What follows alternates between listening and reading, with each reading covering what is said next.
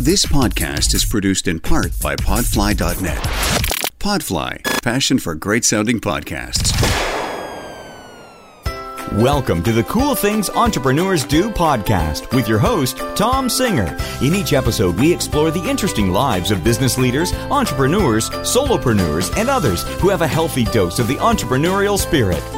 It is time to explore something cool. Now, here is your host, Tom Singer.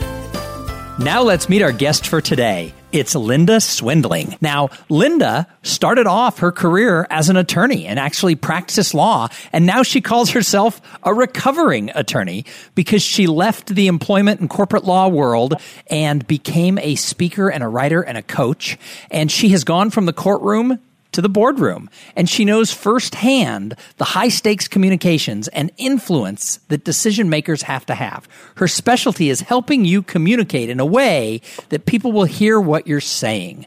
Now, Linda is also a CSP, that is the certified speaking professional, and like our guest from a show ago, Laurie Guest, uh, she is was also a CSP. As guess what? So am I. And less than ten percent of the people out there who call themselves professional speakers actually have that designation that is given out by the National Speakers Association. And so I am really happy to have my friend Linda here on the show today. Linda, welcome to Cool Things Entrepreneurs Do. Well, thanks, Tom. Thanks for having me. So tell us a little bit about your journey and a little bit about your business today. Sure. Well, you said I was a partner in a law firm and had practiced 10 years and worked with a professional coach. And she finally said, you know, what do you want here? We've tripled your, your business practice and you're a partner. What do you want? And I said, wow, what I wish I could do is this little piece that I do, which is talk to clients. And she said, you know, people get paid to do it. And, and I didn't know that. And that's, probably a common theme you hear from solopreneurs or entrepreneurs is we didn't even know there was a business doing what we wanted to do. Well, I didn't either. I mean, I, you know, I was, I worked for a law firm as their marketing director. I'm not an attorney. And I actually was in the Washington, D.C. office doing a facilitation for a partner retreat. And afterwards, this partner comes up to me and goes, Tom, why do you work for us? And I actually took it as an insult. Like he was saying, why do we spend our hard earned money to pay you to work for us? And as I sort of was dancing around the answer, he goes, I think you misunderstand. He goes, why don't you have your own business as a trainer and as a speaker? He goes, because we pay people a lot of money. And he goes, and you're as good as anyone I've ever seen in my career. He goes, you should have your own business. And I literally thought, I could do that? And yeah. know, it took me a few years, but six or seven years later, that's what I started doing. Yeah, that's and that's a, a common theme around small businesses. Is we, no matter what the business is, you didn't know that that was out there. You didn't even know that people made a living or, or would value that. So, what are you doing today? Well, today I do. Um, I write a lot of books and it's around workplace communications, influence, negotiation, strategy. And I really help those leaders learn how to communicate and, you know, long term results is it usually keeps them out of the courthouse. So I practiced employment law and I found this was a better way to get people to get along and get back to work than waiting around for a court case or mediation or something.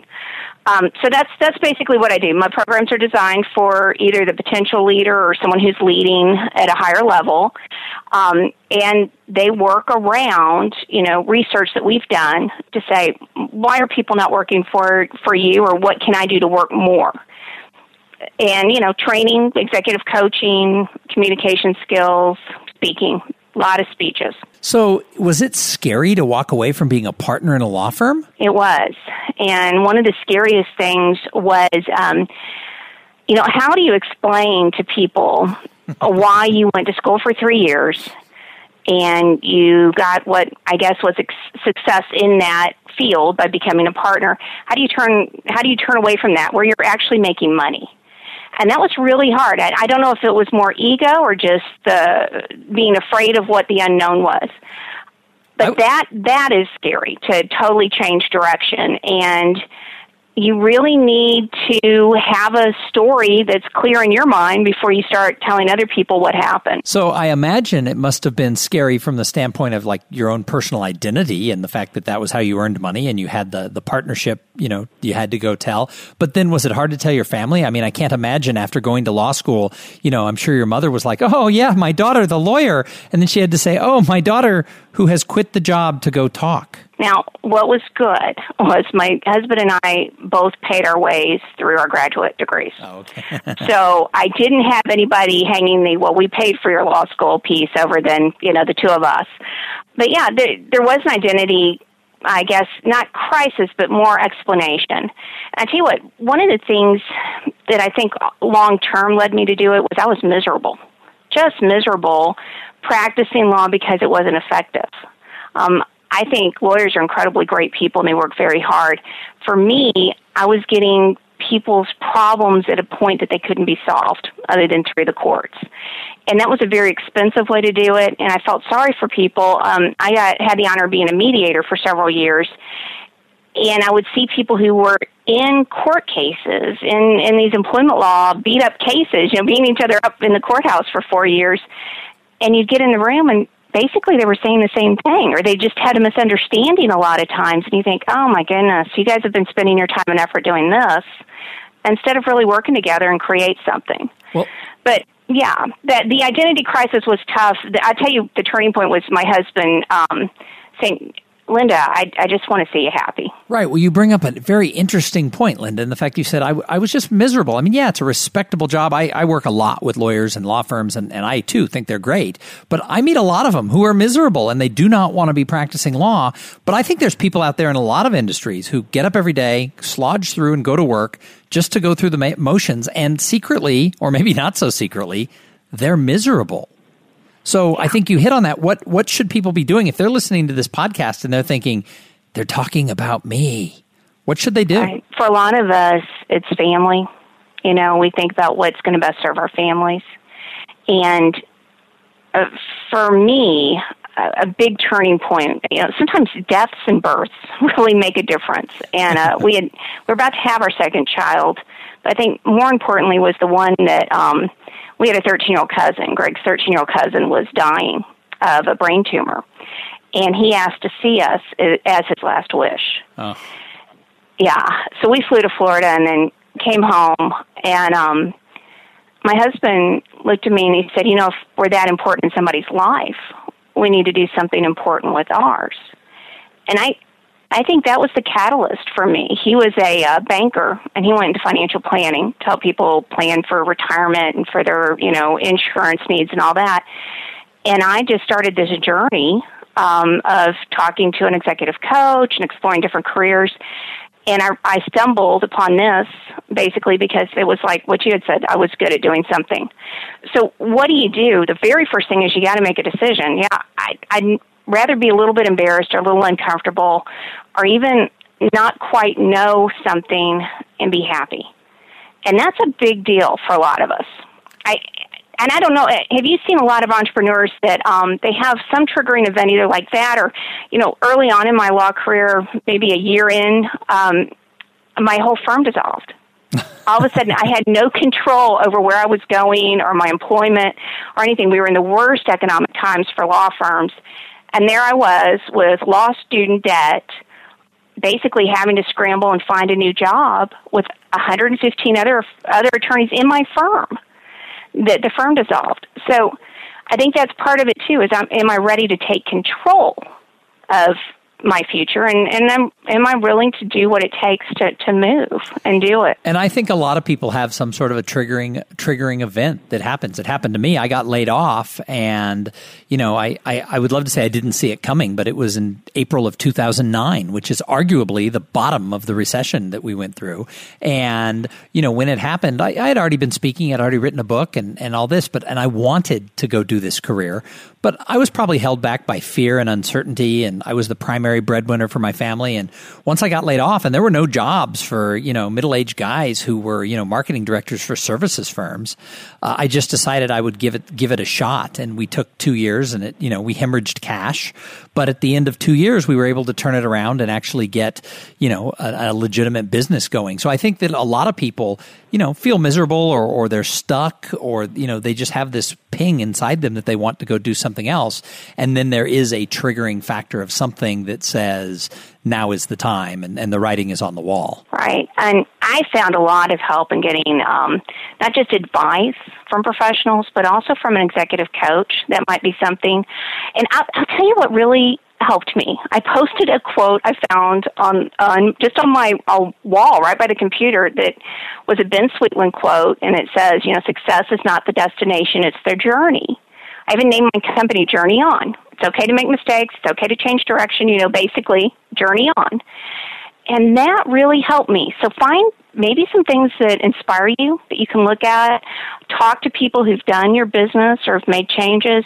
And then you might want to look at an accountability partner, a coach, a mastermind, some other people around you that will help you think. Well, and that is such good advice because the reality is it's the people around you that really make the difference. I mean, if you're not surrounded by supportive people who are who are challenging you to think bigger, who are, you know, lifting you up when you're feeling down, I don't think you can do it as, you know, as a startup or as a solopreneur because it's just too hard. I think at the end of the day, you absolutely have to find the right people around you and it sounds like your husband was that person and he was really supportive. How important do you think, you know, your spouse and your family uh, is for somebody who wants to make a move like this? I think his support was a quiet support that I needed in grounding. And he's he's not a cheerleader, you know, rah rah, let's go. But just knowing that he didn't think I was a failure meant all the difference in the world. Um, anybody else could have said anything else. you know, I had a I had a five year old and a newborn baby, and that was not ideally the time to jump and go do something different. But that said, he said, "I want you happy." And so that support's huge. And I, I know you've got a very supportive family, and I'm sure there's a lot of people listening that you'd be surprised at how supportive your family is of just you wanting to be happy and they just want to know that you have a plan and you're safe. And my wife says it all the time that, you know, I was very successful in corporate America, but she says it all the time that I'm just happier. And people look at my schedule and they say, "Oh, he travels so much, he's away so much." And and it is true. I mean, I'm I'm gone more than I was when I worked in corporate America, but even then I had I had to entertain clients. I had a sales job or a marketing job. I had to, to go to networking events after work. I had to entertain clients. And sometimes I had to travel, attend conferences or, or go to other meetings that the companies I worked for would have. And, you know, but when I would come back, I'd still have to be at work at 7.30 or 8 o'clock the next day. And I wouldn't get home until 6.30 because of traffic.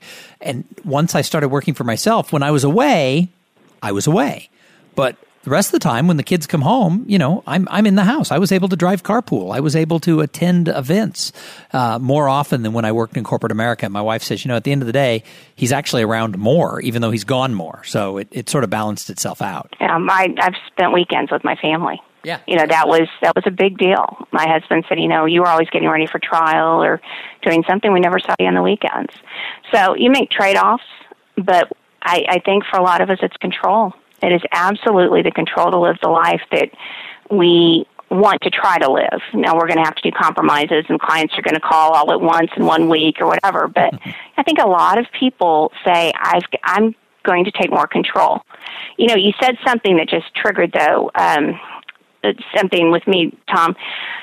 This can be lonely. Whatever your job is, if you're an entrepreneur, solopreneur, um, you can even be in front of lots and lots of people like you are and and yet it can be lonely. So do do find some not just your family but some colleagues that um, they don't even have to be in the same business but somebody some people that you can get out and network with and support and it can help support you. So linda you've been doing this for well over a decade now. What do you love about it? What do you love about um, working for yourself? I love the creativity and I love the ability to make a difference and if I see something, I can go to a client and say, "Wow, I sure think we should use your efforts here. Let's let's do this. Let's try this." Um, I I can get stopped in the middle of a speech like I did a few years back, and somebody say, "Wait, go back to that part about the complainers part." And that day I can go out in the hall and make a call. We can do a newsletter on it, which ended up being a book. I can address issues immediately. And there's not, you know, three months of um, committees and board meetings in order to make sure that that change happens. So if someone's listening to this show and, and this is resonating with them, they're like, I, I'm miserable or I'm stuck or I just am in the wrong, my ladder is against the wrong wall.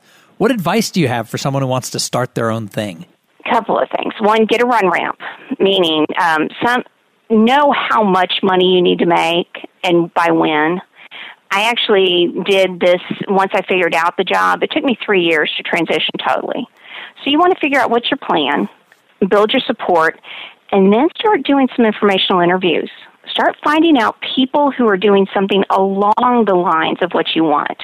It's kind of like dating, right? You want to, when you're dating, you're dating people, you say, Oh, I loved his sense of humor, but wow, what a jerk. Or, Oh, she was so smart. That's what I'm looking for in a potential spouse. It's, it's very similar to that. As you're starting to get into the career you want, start asking people, you know, what, what works in this? What's tough? And start finding out what their secrets are. That will help you a ton. And join a professional association that does what you do you and I are, you know, diehard NSA fans, National Speakers Association fans, and it's because they're people that think like we do and support each other. Well, I've so talked get, about get with people doing what you're doing. I've talked about this repetitively on many, many episodes that no matter what industry you're in, join your trade association and don't use the excuse of, oh, I don't want to go where my competitors are. Because at the end of the day, not everyone in that association is your competitor because they, in our world, they might have a different topic. In other industries, you know, there's geography that's involved. You know, if you live in Dallas, you know, and, and, and you're a plumber, you're not competing with a plumber in Los Angeles. So you know what? You build a great friendship and they come up with a great marketing idea that's just making their phone ring and causing them, you know, to go to the next level and you're their friend, they'll tell you what they're doing and you can be the person in Dallas who's doing that. But if you're if you think that, oh, I don't want to go where my competitors are, I'm just going to go where I can sell to people. You know, what happens is is that you either don't go anywhere or you just go places where you're trying to separate people from their money and, and what kind of life is that so I'm, i think you're right on target that join join groups where you can get around people who are like minded, who can be part of that support group, and you will have more success. Absolutely. And, you know, some of these big companies, they don't want these little jobs. If you're a great air conditioner um, repair person and that's what you want to do on your own, you're not going to compete against these big ones, and they will be more than happy a lot of times to refer you business that just isn't worth their time and effort, but can make your career. Well, and, so, I, and I've developed a relationship with two sort of well known speakers who are both in their 60s who are training me how to present their material because they don't want to take some of the smaller jobs. And as they get older, they don't want to travel as much and they want to keep their, their message out there. And so I'm working with two of them on how can I be their right hand guy. And I met them because I belong to the same association. Perfect. That's perfect. So, Linda, I got a lot more questions for you, but before I jump into those, I got to thank my sponsor because I am really, really excited that this episode is brought to you by Podfly Productions. Now, Podfly takes the time and the headache out of creating your own podcast. How do I know this? Because I've been working with Podfly since episode one of Cool Things Entrepreneurs Do. They're my production company. I met them at Podcast Movement, and I, you know, the problem with trying to start this show was I thought I'll never be able to do all the production and all the tech. It's just out of my realm of, of expertise. Plus, I travel so much and I found them and they had great programs and they were willing to work with me. Podfly helps you set up with the right equipment, the right training, and the guidance to make sure that you're going to sound amazing when you do a podcast. Podfly does all the heavy lifting and the technical work so you can focus on doing great content and growing your audience and interviewing fabulous people like Linda Swindling so that listeners out there, like those of you who are listening right now, can actually hear the show. Now, if you've been thinking, I want to start a podcast, I'll tell you what. Podfly has an exclusive offer for the listeners of Cool Things Entrepreneurs Do. Just go to podfly.net slash cool things. That's P O D F L Y dot net slash cool things. And they've got a special offer for you. And I can't say enough good things about them. And I am really proud that they're my sponsor for this episode. Hey, Linda, I call this show Cool Things Entrepreneurs Do. So, what are you doing in your business right now that is cool? We are doing original research. And instead of me trying trying to create, you know, oh, I think they need this or I think they need that.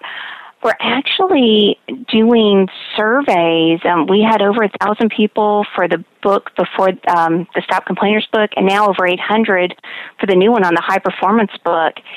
And now all of a sudden, I'm doing what you know marketing people have been told, telling us for years: ask your clients what they need and we're coming up with custom designed solutions that you know they're they're not seen anywhere. I was I was interviewed by another um, another magazine company, and they said, "Wow, I've never heard some of these solutions." Well, yeah, because this was original. So that to me has been really interesting, and I would think it would be very easy for um, any of your listeners to do their own, get on the phone or get someone who's objective or do a survey and find out what they're really facing right now, your customers. And if you could wave a magic wand, what would they get rid of or what would they do more of? You're going to be shocked at what people say. And a neat thing to do would maybe be to do some podcast on your topic. I mean, that Podfly just sounds amazing. You could use that as an entrepreneur then to reach out and, you know, do some podcasts that are, are designated for your clients. They would be all over that. So I think that some of the best entrepreneurs out there are observers. So we could talk about Linda Swindling and all the cool things that you're doing all day long, but I want to hear what you see out there in the world. Who is another entrepreneur that you see where you say, hey, he or she, they're doing something cool? Well, it's funny you should ask this. I've, I've seen this over and over again. Um, four different entrepreneurs are doing the same thing, and I can't crack the code yet on how it's going to look like for us. Brian Sersley, who runs a granite company, I'll, he has a sailboat in Italy, and he can go off for a month, and his business still runs. Uh, another friend of mine, Courtney Vollmering, um, has a medical transcription service. Victoria uh, Williams has a Spanish schoolhouse, and she's she's the CEO of something where she can step aside and allow the business to run. Um, and only come in for maybe a day or two during the week just to make sure the direction's going. I've seen it with um, uh, mystery shopping, Feedback Plus. So I've seen it like four different times for these entrepreneurial people have built a company that they can um, basically replicate themselves. And it's it's not all about them. Um, Diana Buer does this. You know, great people who can deliver um, your materials or your services or handle your granite sales or handle your um, teaching children or handle your medical transcription services without you being present. And these aren't thousand thousand people companies. These are small companies where these um, CEOs, these presidents have figured out how do I replicate myself? How do I repurpose what I do and teach it to others so that I can go out and either do a different business, have um, some, have a travel opportunity, spend more time with my kids. How can I do that? And that's what I'm fascinated with right now. Boy, I tell you, I mean, I look at my business and, and I have a lifestyle business. At the end of the day, if I'm not on stage or I'm not coaching with a client, you know, there's no money coming in. So I, I mean, there's something exciting about that. Yeah. Um, I got really sick and I had all these days of training and I had to go and show, show up and it wasn't my best. My mom was in the hospital. I didn't get to see her until she got home. I mean, that's, that's inexcusable. And so again, it's personal. Sometimes it's what leads you to to start figuring out things. But wow, to be able to go to Europe for a month and not even have to worry that things were happening. And he said, we had one of our best months ever. Maybe I need to travel more often. You know, how exciting. Well, it is interesting because even in the situation, you know, that, that we're in where we are the product to some extent. So we have to show up and do the training and the speaking or the coaching.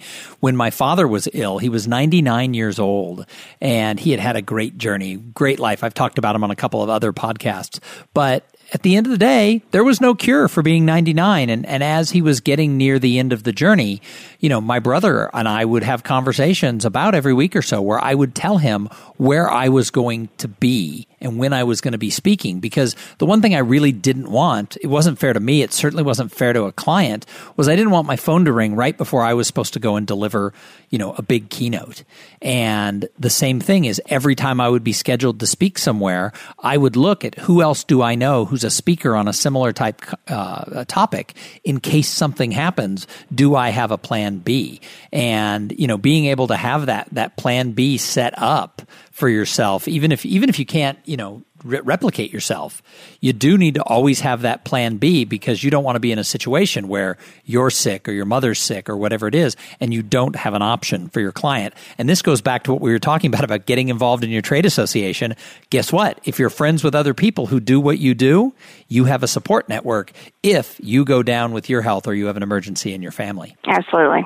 And it's not if, it's when. Yeah, that's we true. We all will have a something. We've all had a something, and it just to have that backup contingency plan, that's great. But to be proactive about it, that's the ticket. Yeah, I think that's good advice for all of us. That's good. When you figure it out, will you tell me? Yeah, of course. I, I don't know how to do it either. so, Linda, in addition to being great observers and to be watching trends and things that are happening out there, I also think great entrepreneurs like to give back. They like to make a difference to the greater good. So, what are some of the things you do to serve others?